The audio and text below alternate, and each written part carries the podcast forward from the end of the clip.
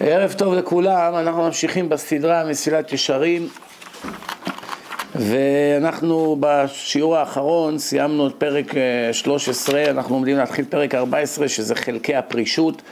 אה, חלק י"ג, פרק י"ג זה ביאור מידת הפרישות, שאדם פורש מכל התאוות העולם הזה וכל השקר שיש כאן.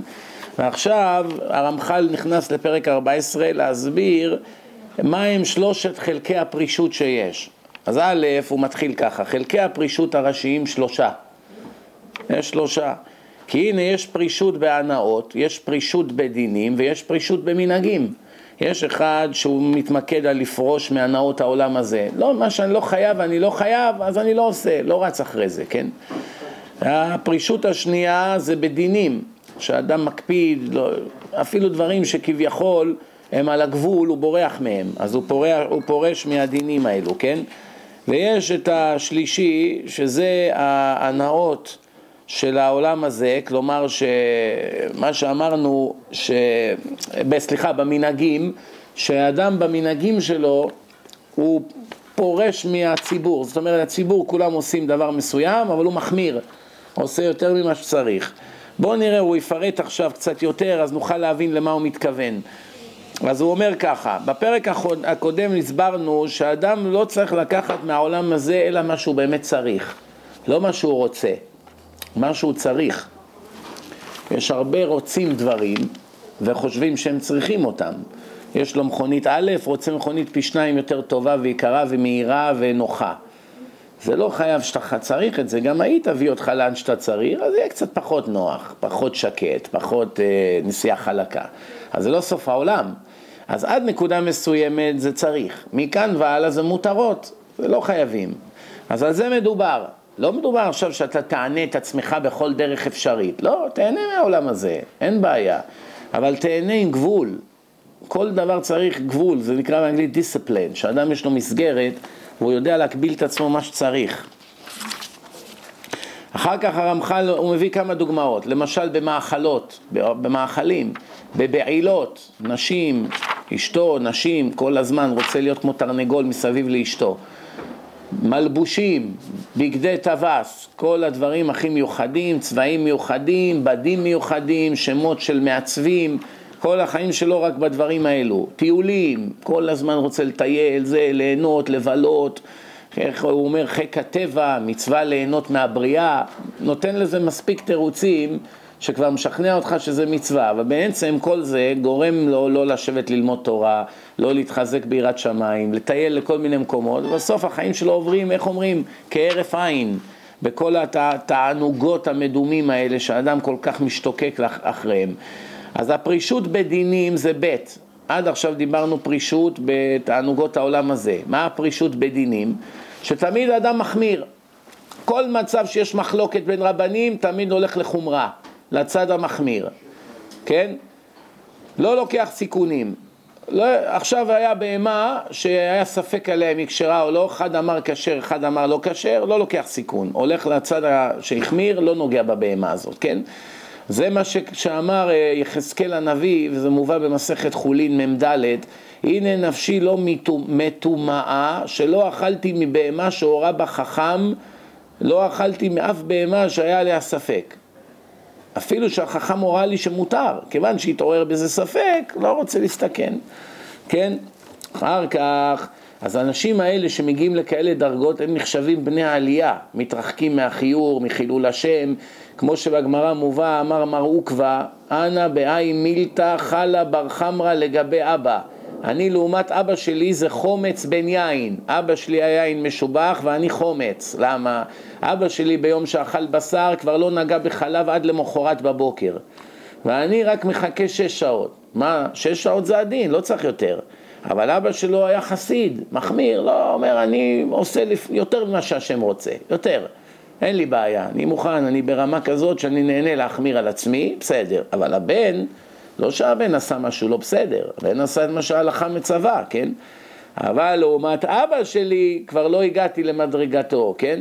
ואילו אבא אכל בישרה עידנא, לא אבא אכל גבינה עד למחר, לא היה אכל היום בשר, לא אכל גבינה עד מחר, ואני אוכל ישר כבר בסעודה של עוד שש שעות, כן? וזה דוגמה לאחד שמחמיר בפרישות, בדינים. והסוג השלישי של פרישות זה במנהגים. זאת אומרת, הוא מבדיל את עצמו מהחברה. כל העולם, עולם כמנהגו נוהג, business, traffic, אנשים, סחורות, כולם שומרים מצוות. הוא עובד, הולך, שומר, עושה, עושה business, נפגש עם אנשים, הכל בסדר. אין פה איסור לחיות בעולם ש, שאנחנו חיים בו. אבל אחד רוצה להיות צדיק יותר מדי, אומר, תשמע, אני מתערב עם העולם, אני יורד ברמה שלי, לא יעזור כלום. אני עובד בשוק, אני נהיה כמו אנשים בשוק. אני כל היום בכבישים, אני נהיה עצבני, אני ככה וזה, אני רואה דברים שאסור לי לראות, שלטים, דברים, משפיע עליי, לא בשבילי. אני סוגר את עצמי עכשיו בישיבה, זהו זה, חיים, לכת ומים, אין לי שום בעיה. חובה, לא חובה, בחירה הוא בחר, אבל זה נקרא פרישות. כן? אז הוא פונה, מפנה את ליבו לעבודה ולהתבוננות. היו כאלה גדולי ישראל. שהבדילו את עצמם מהחברה, מהציבור, והגיעו למדרגות גבוהות מאוד. למשל, הגאון מווילנה כל הזמן למד תורה, בקושי היה יושן, חצי שעה, חצי שעה וחצי שעה, זהו. זאת אומרת, הוא כל היום היה בספרים, הציעו לו מדרגה, אה, אה, אה, עבודה של רב, להיות רב של עיר, הוא לא רצה. הוא ידע שזה ייקח אותו מהלימוד, והוא יצטרך כל היום לדבר עם אנשים וכולי וכולי. אז אחד כזה רצה לשבת ללמוד.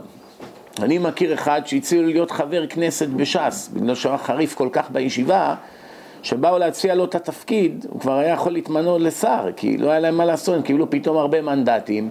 אז הוא אמר להם, זה העילבון הכי גדול בשבילי, שמציעים לי להיות פוליטיקאי. למה? הוא רצה לשבת ללמוד תורה בשקט, בלי להתערבב עם החברה. עכשיו הוא יבוא, יישב שם כל היום קללות, גידופים, שופכים מים אחד על השני, מבזים את התורה, כל מיני דברים. הוא, אז הוא יהיה מושפע מזה, הוא ידע את זה. אפילו שהציעו לו משכורת ומכונית ונהג, זה מאוד מפתה, כן? אבל הוא ידע לשים על המשקל את העיקר ואת הטפל וללכת אחר האמת, שזה רוב האנשים נופלים. רוב האנשים למשל שמסתכלים על אישה, מה בוחנים בה? רק את היופי.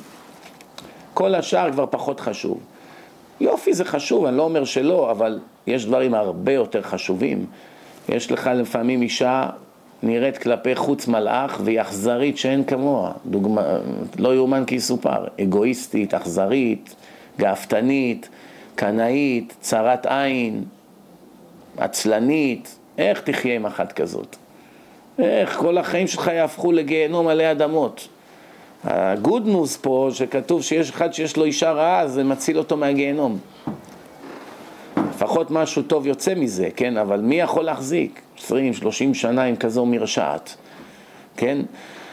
הגמרא הביאה את אחד האמוראים שמציינת אותו לשבח, שהתלמידים שלו אמרו, איך אתה סובל אישה כזאת רשעית שיש לך?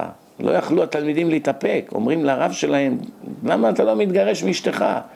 הוא ענה להם, דיה שמגדלת את בניי לתורה. עצם שהיא מלמדת את הילדים שלי ללכת בדרך התורה והמצוות, זה כבר שווה לי. אה, היא מתעללת בך, אה, אין לה רחמים עליך, היא לא אישה תומכת, היא רק רוצה שייתנו לה. כל זה אני מוכן לסבול. העיקר שמגדלת בניי לתורה. יש כאלה, גם זה לא. אבל רוצה שילמדו תורה, היא רוצה שילכו לכל מיני חוגים. לא מעניין אותה תורה. אז מה הרווחת בזה? גם מרשעת, גם הורסת לך את הילדים? אה, כבר, איך אומרים, הגיעו מים עד נפש. אבל באמת, אם גדל את הילדים לתורה, זה משקל רציני, בעד. אפילו שאתה סובל. יש כאלה אנשים, באיזשהו שלב בחיים שלהם דעכה להם אהבה לנשים שלהם. כבר לא מאוהבים בהם יותר. בהתחלה היה כמה שנים של התלהבות וזה, עם השנים או שהאישה השתנתה, היא פחות אה, סבלנית, היא יותר מדוכאת, היא יותר עצובה והיא השמינה וכל מיני תירוצים. בסופו של דבר שהוא מחבר את כל התמונה, אז אני שומע את זה כל הזמן מאנשים. לא כולם היה להם מזל להיות נשואים הרבה שנים ועוד לאהוב את האישה שלהם אחרי עשרים שנה כמו שאהבה אותה, כמו, שה, כמו שהיה בזמן, בזמן שהכירו. כן? אז, אה, אבל יש כאלה, אז, אז, מה, אז מה קורה? אז למה הם לא מתגרשים? יש כאלה ישר אגואיסטים, אין להם יותר תאווה לאישה כמו פעם, פחות מאוהבים, ישר מחפשים משהו חדש. לא אכפת להם, אמא של הילדים, זורקים, עוזבים את הילדים בלי אבא, עוזבים את הבית, העיקר, איך אומרים, הצלחת שלי, שלמה, מלאה, השאר לא מעניין אותו. אבל יש כאלה, התעלו על עצמם, אפילו חיים בלי התשוקה, בלי מה שהיה להם בתקופת ההיכרות והשנים הראשונות של הנישואים, והם יודעים שהאישה הזאת היא אימא טובה לילדים, גדלת אותם, ילדים צריכים אבא בבית, הם מוכנים להקריב, לא הכל סביבי בחיים. אז זה מה שהוא אמר להם, דיה שמגדלת את בניי לתורה, יש לך אישה טובה, מגדלת את הילדים, לא מתעללת בהם, נותנת את החיים עליהם, מתפללת עליהם, אז בסדר, אז זה לא מה שהיה לפני עשר שנים. אז כל, הבעיה של אנשים בחיים זה שכל אחד רוצה שהחיים שלו יהיה תוכנית כבקשתך. כל יום עושה ככה, השם, היום אני רוצה ככה, זה, זה לא מתאים לי, זה תעיף, זה תיקע, מה זה פה? אתה, אתה לא קובע את החיים שלך. השם קובע את העולם ואתה חלק מהמערכת. אתה לא, המערכת היא לא כולה בשבילך. אז הוא רוצה להזיז את כל העולם לפי התאוות והתענוגות שלו. וככה הוא דורך על אנשים בדרך, ואנשים מפטרים אותם בגללו, והוא ככה, ומלכלך על ההוא, ונלחם בהוא, וגונב את ההוא, ורומס את אשתו, ואת הילדים שלו, והכל. העיקר שיהיה לו קריירה. זה מאוד נפוץ בהוליווד. כל אלה שמביאים ילדים לעולם, איך אומרים, בטעות הביאו ילדים לעולם. זה באמת לא בתוכנית שלו עכשיו ילדים, אה, אז נהיה לו ילד. אבל הוא באמת אכפת לו רק בעצמו, הוא מאוהב בעצמו, בקריירה של עצמו, אכפת לו מהילדים שלו. סוממים, זה, מסיבות, שטויים, נכנסים, יוצאים מגמילה כל שבוע. תסתכלו מה קורה לילדים שלהם, הם גדלו בלי הורים, בלי אהבה, בלי כלום. העולם נהיה הפקרות. העיקר שהוא יהיה כוכב. יש כאלה נשים, נשים עוד יותר חמור, שזה כבר מה שנקרא אשת קריירה. שהיא כבר, יש לה תפקיד לגדל את הילדים וכולי, לתת להם את החיים, והיא עוזבת אותם ביד של איזה מטפלת, העיקר שיהיה לה קריירה, כן, שחקנית, פוליטיקאית, לא יודע מה. לכן זה קשה מאוד גם להצליח בדברים מחוץ לבית וגם להיות הורה טוב, מאוד קשה. אחת הסיבות בימינו שלא מצליחים לחנך טוב את הנוער, אפילו בדת, זה בגלל שיש לנו כל כך הרבה צרכים ש... החברה מכתיבה לנו. זאת אומרת, אנחנו יצרנו חברה מקולקלת, ועכשיו החברה הזאת מתנקמת בנו. ולכן צריך מכוניות וביטוחים ומשכנתאות וזה ובתי ספר ונסיעות ומטוסים וטלפונים, כל כך הרבה דברים שאנחנו יצרנו לעצמנו ועכשיו אנחנו צריכים לחיות עם התשלום הכבד של כל הדברים האלה אז אין לנו זמן להיות בבית פעם למדו, עבדו שעתיים ביום רבי יוחנן הסנדלר מתקן שני זוגות נעליים, סוגר את הדוכן והולך לישיבה. ובא, רואה את הילדים שלו בערב, כמו בן אדם. היום עובדים מצאת החמה, צאת הנשמה. זה מה שקורה היום, כן? אז בגלל זה, כיוון שאנחנו יצרנו לעצמנו רף כזה גבוה, קשה מאוד לעמוד בו, וזה בא על חשבון החיים שלנו, על הילדים שלנו, ואז הם יורדים לתרבות רעה, ואז הסבל הוא קשה שבעתיים. ואז אדם צריך לעצור ולשאול את עצמו, רגע, כל זה היה משתלם לי? כל התחרות החומרנית הזאת שלי עם החברה, שגם אני רציתי בית, גם אני רציתי מכוניות, גם אני רציתי, ועבדתי ועבדתי עשרים שנה, והרגתי את עצמי, ובסוף מה יצא לי? בסדר, יש לי כסף, אבל איזה ילדים יש לי? מה, מה, יש לי רגע של נחת בחיים? הבנתם מה קורה? ויש הרבה כאלה מסכנים, לא רק שהם עבדים של הביזנס, שהרגו את עצמם וילדים אין להם והילדים שלהם לא סובלים אותם, גם הנשים שלהם בוגדות בהם. בגלל שאישה היא בן אדם ויש לה תאוות ושבעלה לא שם אליה לב, הוא כל הזמן בעבודה, חוזר מאוחר, עייף, והולך לישון, שנה, שנתיים, שלוש, בסוף השטן מסדר איזה מישהו שיפתה אותה וייתן לה איזה פרחים או משהו וייתן לה איזה מילה יפה, ואיך אומרים, בקלות, ברגע של קלות ראש, נפלה בפח, ואז איך אומרים, איך קוראים לזה רומן, התחיל הרומן, ואז היא כבר אסורה על בעלה, ואז נולדים להם אחר כך עוד ילדים, והילדים האלה זה נישואים שהם כבר פסולים, או-אה, סלט כזה, לך תצא מזה עכשיו. וכל זה ממה? כל מתאוות החומר. הכל מתחיל בתאוות ונגמר בתאוות. לכן החכם הוא שמגיל, אבא שלו ירגיל אותו כבר מגיל קטן להסתפק במועט. וקשה מאוד היום. אתה שולח את הילדים שלך לבתי ספר, אז הילד שלך יודע שאתה לא עשיר. הוא רגיל, הוא חי בבית קטן. אין לו מי יודע מה ה סוסייטי בבית, אין משרתות, אין ככה, אין בריכה, אין כלום. פתאום יושבים לו בכיתה כמה כאלה, כל היום הוא רואה טלפונים, צעצועים, כספים, אוכלים במזנון, זה, והוא ככה, ואם הוא, הוא קנאי קצת, גמרנו. כל החיים שלו מדוכא וזה, וצרות. וזה מה שקורה, כי, כי אלה שהם החלשים בחברה, משלמים את המחיר שהחזקים מכתיבים. העשירים מכתיבים מן רף מסוים, והחלשים זה כמו משקל בטון על, על הגב שלהם. הם לא יכולים לעמוד בזה, אפילו טיולים לבתי ספר היום, 100 שקל, 20 שקל בארץ, יש משפחות שאין להם כסף, יש להם, הילד רוצה 100 שקלים, ההוא 50 שקלים, זה זה, אפילו שזה כביכול חינוך חינם, זה לא ממש חינם, זה פה ושם, והוא רוצה גם כסף, כי החברים שלו הם ככה, זה המציאות שלנו, לכן הוא אומר כאן, זה אדם מבדיל את עצמו מן החברה המדינית, לפנות את ליבו אל העבודה וההתבוננות בה כראוי. היום האמת, בוא נהיה הגונים, היום מאוד קשה להיבדל מהחברה. חברה סגרה אותך עם אזיקים של, של עובי, של אי אפשר בכלל לדמיין אותם. פעם אדם יכל היה להתבודד, מה היה לו? היה לו בקתה, יש לו פרה, כבשה, כמה כבשים, יש אגם, יש שם דגים, מה היה צריך? מל... בתי ספר לא לכולם היה, היה מביא מלמד, מלמד, מלמד כמה ילדים בשכונה, אחד על אחד, שניים על אחד, שלושה על אחד, חדר. לא היה ככה בתי ספר מסודרים, בכיתות, בניינים, כל מה שיש היום. היה מלמד. אז היו קבוצה של אנשים גרים באיזה קומונה, מתבודדים מן העולם, לא רואים גויים, לא רואים חילונים, לא רואים עבירות, לא רואים כלום, רק אצלם מניין, ישיבה, זה, ככה חיים. היום זה קשה, איפה אתה יכול למצוא כאלה מקומות היום?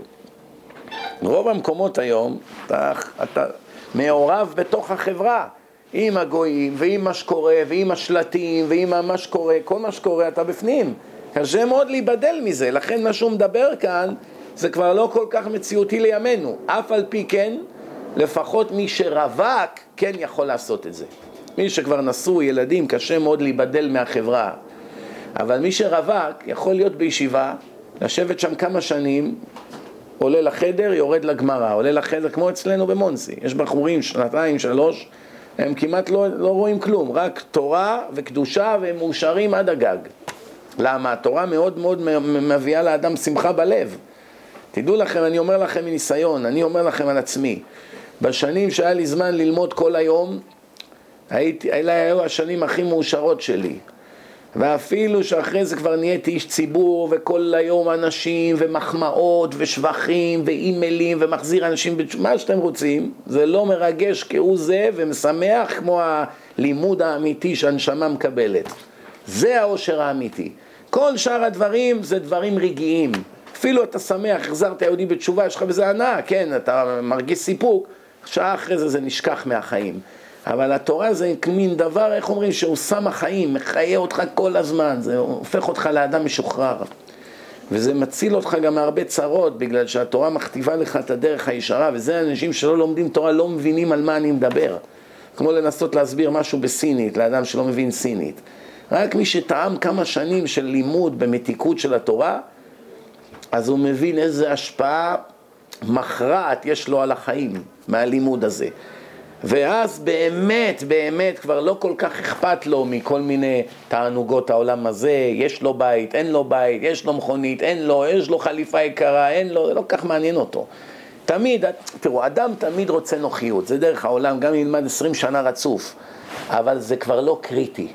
היום אדם יכול לבוא למשבר נפשי מזה. אישה אין לה בושם עכשיו, יכולה להשתגע, אבל אחד שהוא בתוך התורה, מעניין אותו הדברים האלה. אני אומר לכם, זה אין מה לעשות, גם אדם שלמד עשרים שנה ועכשיו יוצא לאזרחות והוא עכשיו מתערבב בחברה, בורסה, אנשים, הולך קניון, פוגש אנשים, יושב במסעדות, תראה שנה אחרי איך פתאום כן אכפת לו מהחליפה שלו. פתאום מחליף את השעון של החמישה דולר בשעון של חמש מאות דולר. ואחר כך זה גם נהיה חמשת אלפים דולר. איך זה יכול להיות? הרי הוא גדל עשרים שנה בישיבה. ברגע שאתה מתנתק מהתורה, אז אחרי תקופה באה המכה. בגלל שלאט לאט אתה מדרדר. אין מציאות להתנתק מהתורה ולא לדרדר. אין כזה דבר. לכן אני אומר לכם, אפילו בימים שכבר יש לי את הזמן לשבת, לעיין בכמה ספרים, שעה, שעתיים רצוף, זה השעות הכי מאושרות של החיים. כל שאר הדברים, אפילו שאתה עסוק בעשייה, אפילו שאתה עושה כסף, מה שלא תעשה, נסעת, טסת, פגשת אנשים, זה מאוד מעניין. תמיד מכירים אנשים חדשים, שומעים סיפורים, הרפתקאות, בא לך בן אדם, אני כאן בזכותך, הייתי שם, שמעתי קלטת, ההוא נתן לי, ותראה אותי היום, זה דברים מאוד מרגשים, חיים מעניינים כביכול. כהיינו כאפס לעומת התורה. אז אם זה לא משתווה לתורה, אז מה כבר כן ישתווה? מה ישתווה? כלום לא יכול להשתוות, זה מה שדוד המלך כתב. מה, דוד ושלמה המלך לא ידעו? הרי היה להם את כל הכסף והכבוד, ונשים והכול, מה, מה היה חסר להם? הכל היה להם, בריאות היה להם, יופי היה להם, עושר היה להם, כבוד היה להם, מלכות היה להם. מה עוד היה? חסר להם היה נשים, חסר להם בתים, חסר להם מאכלים טובים, הכל היה להם. מה כתבו? שלמה המלך כתב סוף דבר הכל נשמע את האלוהים ורע ואת מצוותיו שמור כי זה כל האדם. הבל הבלים הכל הבל, זה שלמה המלך. דוד המלך מה כתב? מאות פסוקים, טוב לי תורת פיך מאלפי זהב וכסף. כן, אה, שבטי בבית השם כל ימי חיי, מי ייתן שאני אזכה לשאול את כל החיים שלי ללמוד תורה. היה לו את כל העולם, מה שאף אחד מאיתנו לא יגיע בעוד אלף שנה גם, הוא כבר הגיע, ומה הוא אמר? הלוואי שאני אזכה להיות בחור ישיבה. רק מה הבעיה שלנו? אנחנו קוראים את זה 700 פעם ולא מאמינים לו. אם היינו מאמינים לא היינו עוזבים הכל והולכים לומדים תורה כל החיים. אנחנו לא מאמינים לו. כי אם היינו מאמינים לא היינו, מה, היינו ממשיכים להתעסק בעבודה, בקר סרוויס, נהג מונית, זה, קצב, עובד בקניון, מי היה מבזבז את הזמן שלו על זה? כשרבי שמעון בר יוחאי יצא מהישיבה, מהמערה, עם הבן שלו, הוא רק נתן עיניו באנשים שחרשו את האדמה, נשרפו. אמר לו הקדוש ברוך הוא, מה, הבאתי אותך כדי שתחריב את עולמי? מה הוא אמר? הוא אמר משפט שאנשים לא שמים אליו לב. הוא אמר, עוזבים חיי עולם ומתעסקים בחיי שעה? עוזבים חיי נצח, שזה התורה, ומתעסקים בלחרוש אדמה? לא דיבר על אנשים שעושים עבירות. לא עכשיו אמר, הנה אחד עזב את התורה ואת השם והולך עושה ניאוף בבית בושת. לא על זה הוא דיבר. מילא אלה היו נשרפים, אני מבין למה הוא כעס עליהם, הקפיד עליהם. ראה עיקר מסכן, אוכל, כותף עגבניות מהחורשה של, מהשדה שלו, מה? זה לא היה חילוני, זה היה חרדי, מה? נשרף. מהקדושה שלו הוא נשרף. הוא לא יכל להאמין איך הוא מבזבז את הזמן שלו על עכשיו עבודת אדמה. שומעים מה מדובר פה? זה כיוון שהוא הגיע למדרגות, איך אומרים, מעל ומעבר למה שנדרש. אתה לא צריך להגיע, השם לא מצפה ממך להיות רבי שמעון בר יוחאי, שתגיע לכאלה מדרגות שמי שחורש את האדמה בעיניך טועה. לא. יפה תורה עם עבודה, אדרבה, לאדם הרגיל, שהוא מתפרנס מעמל כפיו, יש מעלה גדולה. בקיצור, אז התורה, לא סתם כתוב טוב לי תורת פיך מאלפי זהב וכסף. מה, דוד הבן, המלך בא להערים על הקדוש ברוך הוא בדברים יפים? אדם יכול להערים על חברו, כי אדם יראה לעיניים והשם יראה אל הלב. אבל עכשיו אדם עומד בתפילה ואומר לקדוש ברוך הוא, ריבונו של עולם, אתה יודע איזה אדם נדיב אני ביודעין שהוא לא נתן פרוטת צדקה כל החיים שלו? יש מישהו שיעז לעשות כזה דבר? הרי הוא יודע, תראה, אני עובד על החברים שלי, עושה את עצמי צדיק. אבל למה, מה, אני עכשיו עומד מול השם, אני מנסה גם לעבוד על השם? מה, אני אומר, השם, אתה יודע איזה נדיב אני, תורם לישיבות, תורם לנזקקים. רק יחמירו לך את העונש שבעתיים על החוצפה, לא? אז מה דוד המלך עומד? חצי תהילים, השם, אתה יודע עליי כך וכך וכך. סימן שזה הכל אמת, וזה גם חלק מהתנ"ך. שאומר להשם, טוב לי תורת פיך מאלפי זהב, תן לי ערימות של זהב וכסף, אני מעדיף שעה תורה, זה עדיף לי על הכל. לא רק זה, גם הוא אומר לקדוש ברוך הוא, אומר לו, כל המלכים יושבים ומתענגים ואוכלים ויש להם משרתים והכל, הכל עושים בשבילם, ואני מלך שבודק אה, אה, מטליות של נשים, של הנידה, באים אליי נשים, ואני בודק אם היא טהורה לבעלה או לא. עבודה כזו בזויה, לבדוק דימום של וסת של נשים, מלך של ישראל. והיום הרבנים, אתה שם במגירה, אחר כך אתה מטלפן, שמים איזה... איזה שם על המעטפה, ואתה מטלפן, מעטפה כך וכך, כשר או לא? הרב אומר בטלפון, כשר, לא כשר. יודע, מסתכל. זה עבודה של כבוד? איזה עבודה זאת? זה עבודה לצור, לזיכוי הרבים, כדי להתיר נשים לבעליהם, זה חלק מהמצווה של טהרת משפחה. אבל שמלך ישראל יתעסק בזה? אז הוא אומר, אתם יודעים, אני אספר לכם פעם סיפור. פעם היה איזו תקופה שיש לי הרי ישיבה בירושלים, פתחתי את זה שישה חודשים לפני שהתאומים נפלו. בערך כבר יותר מעשר שנים זה. והיה איזו תקופה שהיה משבר, שעמד ממש להיסגר. היינו עשרה ימים מסגירה של המקום. לא היה כסף, לא ידעתי מה לעשות. אני אחד שלא אוסף כספים ולא הולך לאנשים של כסף. אמרתי, טוב, אם יהיה נס בעשרה ימים האלה, בבקשה. אז אמרתי, טוב, להשתדל, אני צריך להשתדל, אני אעשה כמה טלפונים. התקשרתי, סידרו לי פגישה עם איזה עשיר אחד. אותו יום הכרתי אותו, את העשיר הזה. והיום אנחנו כבר חברים בלב ובנפש, מאז ועד היום. אבל באתי אליו, הוא לא הכיר אותי, סיפרתי לו על הישיבה, סיפרתי שבעוד עשרה ימים אין משכורות לתת לאברכים ואני אצטרך להודיע שסוגרים את הכל. אז הוא על המקום נתן צ'ק, חודש, חודש מעכשיו הישיבה ניצלה. יש משכורות לראשון בחודש, יש לנו עכשיו 40 יום לדאוג עד הראשון בחודש הבא, נו, אז כבר נס אחד קרה. לאט לאט, איך אומרים, המתחיל במצווה אומרים לו גמור, הכנסתי אותו למצווה, והוא התחיל לעזור קבוע, ואז השם שלח עוד כמה אנשים, והישיבה שרדה. ולא רק זה, מאז היא עוד גדלה גם. עכשיו, כל שנה שהוא צריך לתת את הכספים, הוא נותן את הצ'קים מראש, וכל חודש מפקידים את הצ'ק שלו. כל פעם שצריך, שהוא נותן את הכספים, אז היצר הרע קופץ עליו הרי, כי היצר הרע לא רוצה עכשיו שהוא יממן עוד שנה תורה. אז כל פעם צריך לשכנע אותו מחדש לתת. אז בפעם האחרונה, לפני כמה חודשים, שהוא נתן את הצ'קים, לפני שהוא נתן את הצ'קים, הוא התחיל ככה להגיד לי, למה האנשים האלה לא גם הולכים לעבוד? למה הם צריכים ללמוד כל היום ועכשיו צריכים לתת להם כסף? אולי שילכו לעבוד וילמדו שעתיים בלילה או ביום, זהו, מה, מה צריך את כל זה?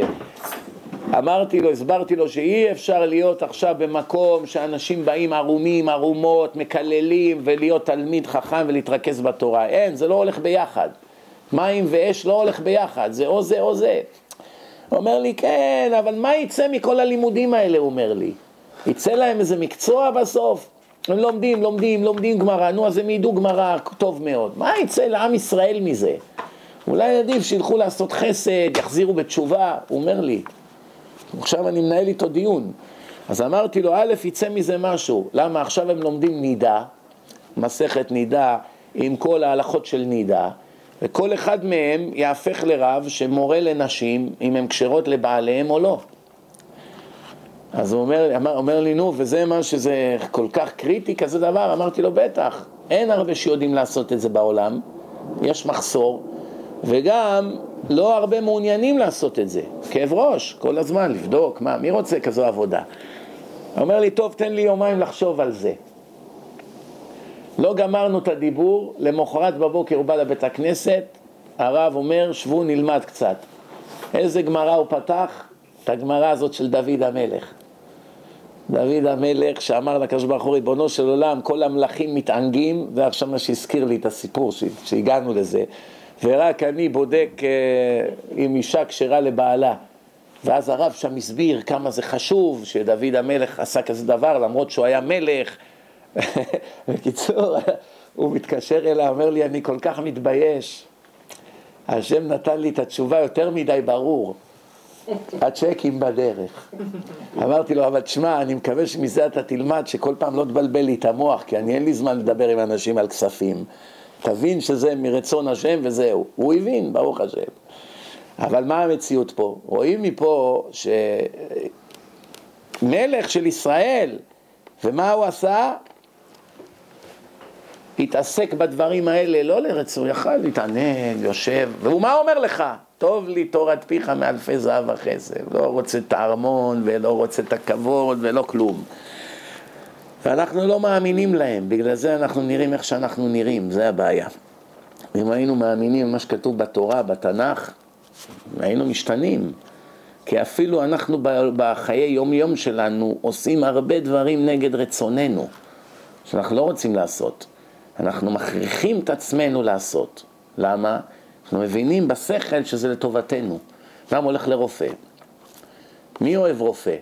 בדיקות, צילומים, מוריד בגדים, זה, תחה, פה, כל מיני עניינים, תכניס, באוזן, ביי, בדיקה, תכופות, מי אוהב את זה? יש ברירה. לפעמים אין לך ברירה, מה, לא תלך, המצב יחמיר. אז אנחנו עושים דברים שאנחנו מכריחים את עצמנו. אדם נוסע לאט, הוא מאוד רוצה לנסוע מהר, יש לו מכונית, איך אומרים, מרביצה טוב. נוסע לאט, הוא פוחד ללכת לבית סוהר. פעם, פעמיים שלא יכניסו אותו למאסר, ייקחו לו את הרישיון. מסוכן, אז הוא מכריח את עצמו לנהוג לפי החוק. כל אדם והמגבלות שלו, ואנחנו מכריחים את עצמנו יום יום להשתנות בדברים שאנחנו לא רוצים. האדם רוצה להתפרץ על המורה שלו, לגדף אותו, לצעוק עליו, עוצר את עצמו בכל הכוח. למה? הוא ייתן לו אפס בבחינה. כל השנה למד, יזרקו אותו מהאוניברסיטה, לא יצא ממנו כלום, שילם, עלה לו כסף, הוא עוצר את עצמו בכל הכוח. ועוד חמש דקות יהיה לו ויכוח טיפשי עם חבר שלו בהפסקה, הוא יגמור אותו. למה? חבר לא מפחיד. הוא לא ייתן לי אפס בזה, לא יגרום לי כלום. מה יגיד? ייפגע. מה אכפת להיפגע? אז כתוב בתורה לא להלבין פני חברך ברבים, לא לצייר אף אדם, לא אכפת לו מזה. זה לא מיידי. זה עוד 60 שנה אני אצטרך לדון עם השם על זה ביום הדין. הוא לא מרגיע, הוא לא מאמין לזה. אם הוא היה מאמין, הוא היה עושה כזה דבר? מי היה עושה כזה דבר? מי היה מבזבז את הזמן שלו בשינה? מי היה מבזבז את החיים שלו על אכילה? מי? אם האדם היה רואה את הנזק המיידי של הפעולות שלו, מישהו היה עושה את זה? רק מה? זה שכתוב, לא מדבר אליי. כשנגיע לגשר נחצה אותו. מכירים את המשפט הזה? יא חביבי, כשאתה תגיע לגשר, הגשר יקבור אותך, אתה לא תחצה אותו. הוא יהיה כזה גבוה, כל העבירות שלך, איפה תתחיל? כשנגיע לגשר נחצה אותו. כשאני אגיע לבית דין של מעלה אני כבר אדע איך להסתדר. חושב, ככה בן אדם חושב, כן? אומר לך הרמח"ל, לכן מצד אחד זה טוב מאוד אם אתה מצליח לבודד את עצמך מעולם השקר ולהידבק בהשם. מצד שני, מה כתוב בגמרא בכתובות? לעולם תהא דעתו של אדם מעורבת עם הבריות. אתה לא יכול להיות מלאך. אתה חייב להתערבב עם הבריות, עם העולם. מה, מה, כל אחד יתחבא באיזה פינה בג'ונגל ויחיה שם? אין ברירה, כן? ומה עוד כתוב? כתוב ככה, אלא יתחבר האדם עם הטובים. כיוון שאין ברירה, ורוב האנשים חייבים להתערב עם העולם, אם אתה כבר מתערב עם העולם, תבחר לך מקום טוב לגור בו. מקום שכולם שומרים שבת. מקום שכל הילדים לא מקללים ברחוב. מקום שהולכים לתלמוד תורה, חוזרים שמונה בערב, אין להם זמן לשטויות לילדים. שם תלך לגור. שם תציל את הילדים שלך, שם תציל את הנישואים שלך, שם. אם לא, אז אתה יודע שהלכת למקום הכי טוב ונכשלת. לפחות, לפחות היית במקום הכי מתאים. נכשלת, נכשלת.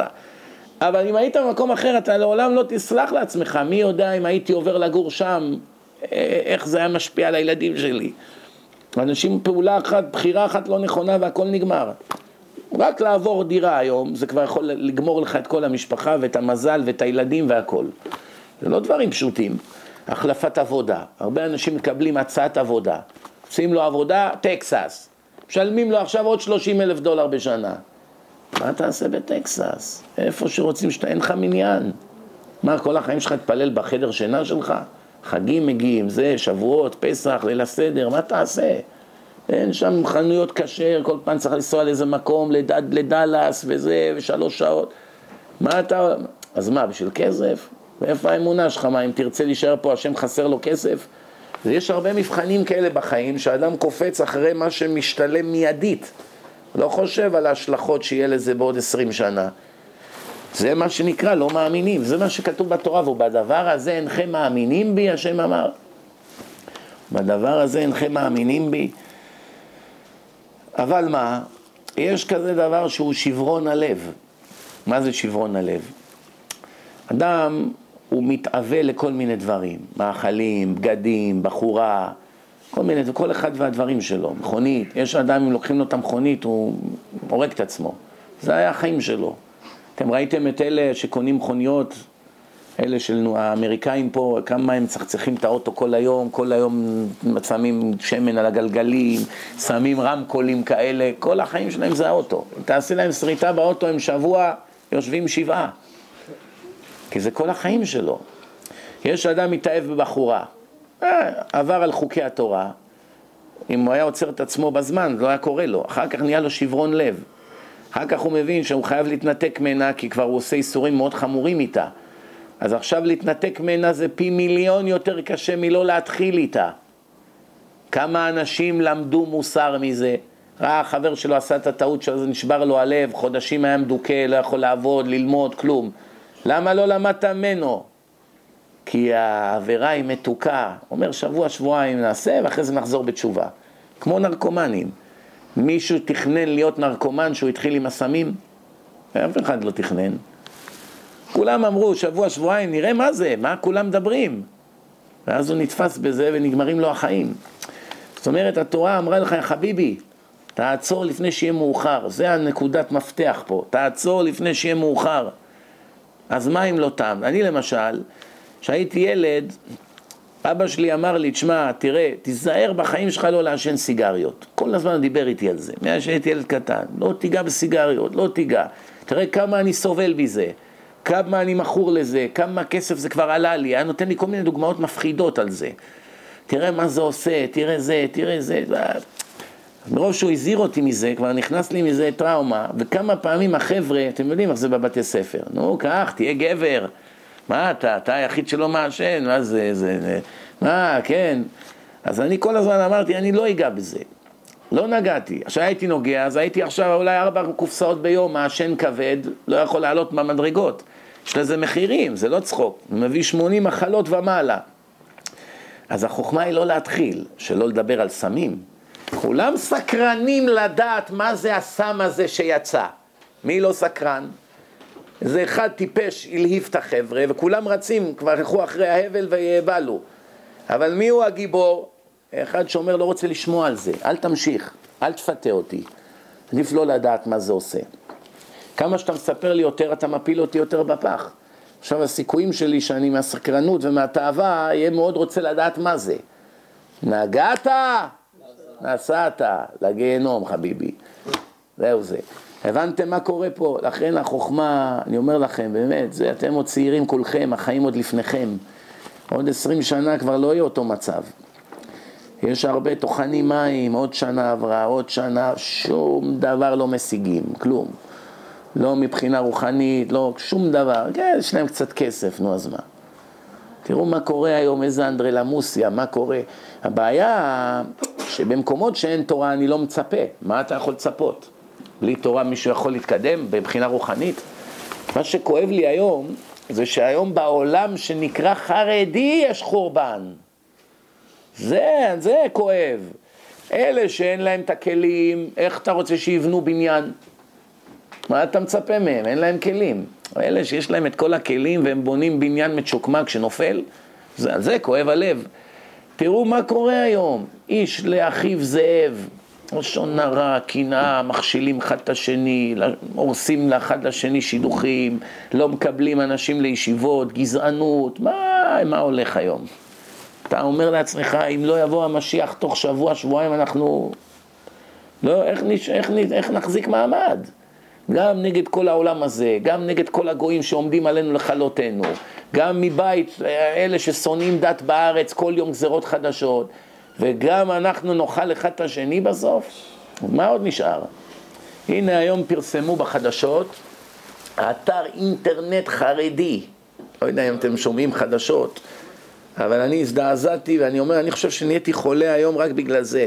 אני מאוד לא מרגיש טוב היום, רק בגלל הסיפור הזה שהלכתי לישון חמש וחצי בבוקר, קמתי בשמונה, שעתיים וחצי ישנתי, אז גם ככה לא ישנתי טוב, אז הגוף חלש.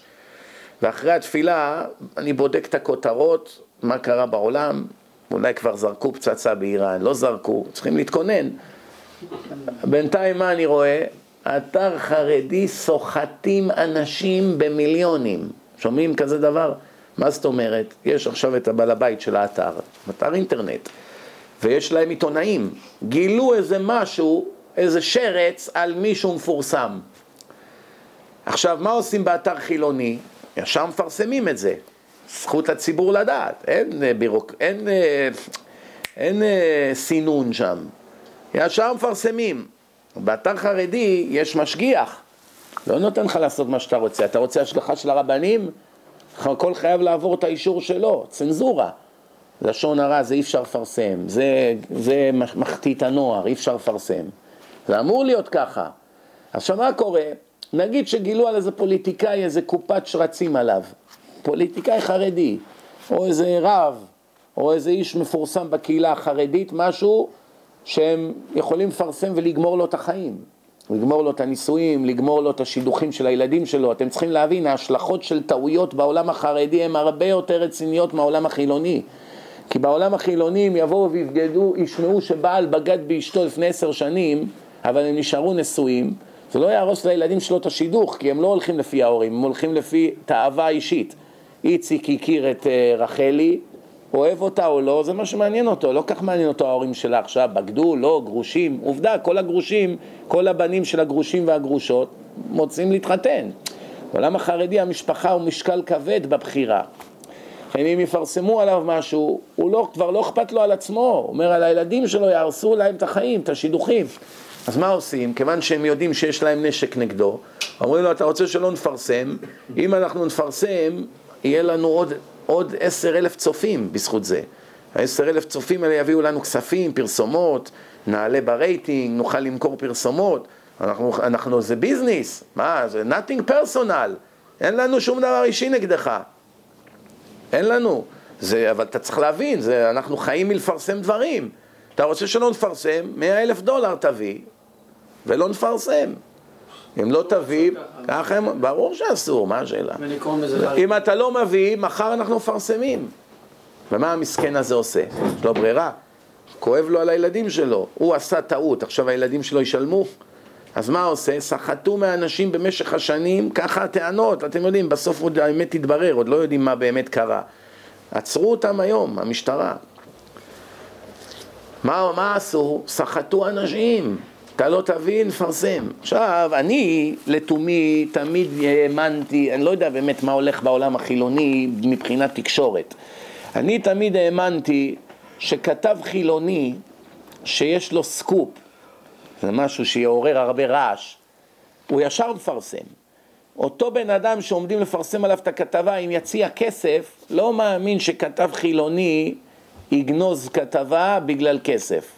קשה לי להאמין, כי הצורך שלהם בכבוד ובפרסום עולה על התאוות ממון שלהם.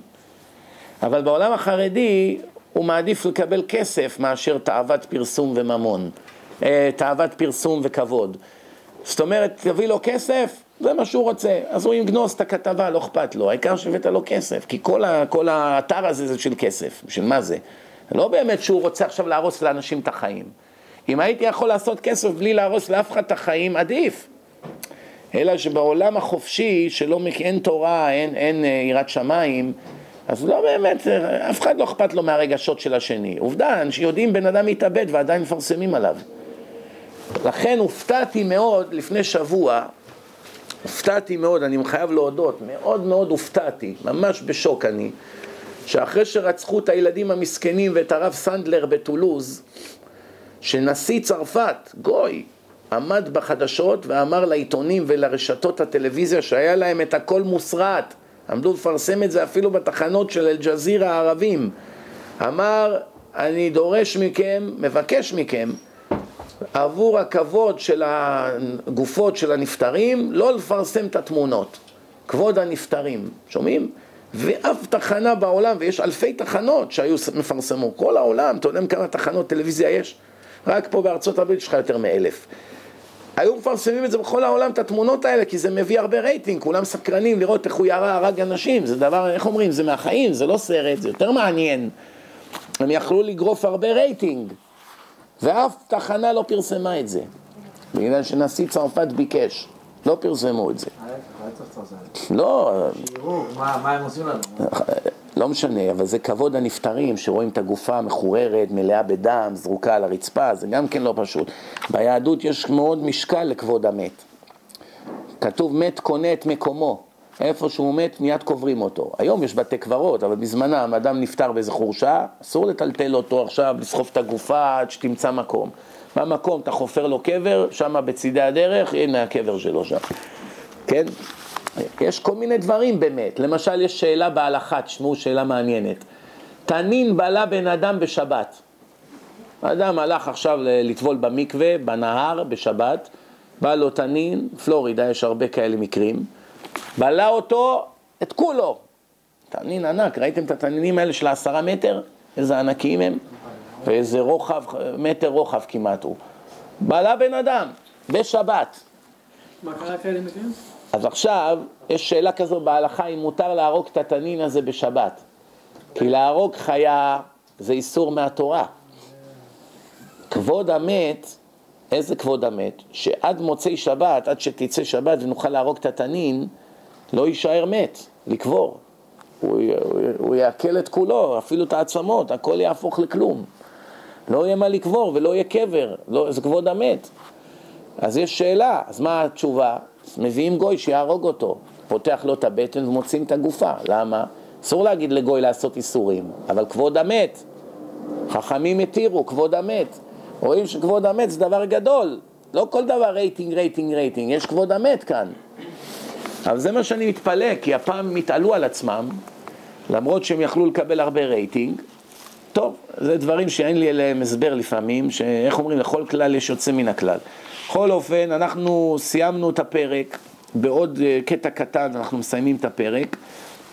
אדם, אמרנו, צריך להתחבר אל הטובים, שמצטרך לו ללימודו, לפרנסתו, ויתבודד, אחר כך להידבק באלוקיו, להשיג דרכי היושר והעבודה האמיתית, כן, ובכלל זה למעט בדיבורו ולהיזהר מן השיחה בטלה, שלא להסתכל חוץ מארבע אמותיו בכל מיני דברים שקורים בעולם. צריך להגיע למצב שהתורה זה כל עולמו, וזה המצב האידיאלי. ועד שנגיע למדרגה הזאת, איך אומרים, בואו נעלה צעד אחד קדימה. יש עוד דרך ארוכה, אבל צעד אחד נעלה, אנחנו לקראת פסח, חג החירות. סיימנו את uh, פרק 14, תזכרו, שבוע הבא אין שיעור, כי זה חול המועד פסח. נחזור בעזרת השם אחרי פסח, נתחיל פרק 15. תזכרו, אחד מכם שישים לו איזה סימן, אני אכתוב לי גם כן, ואולי עדיף, ככה שאנחנו נדע. אז תזכרו, הגענו, סיימנו את פרק 14 במסילת ישרים. ברוך אדוני לעולם.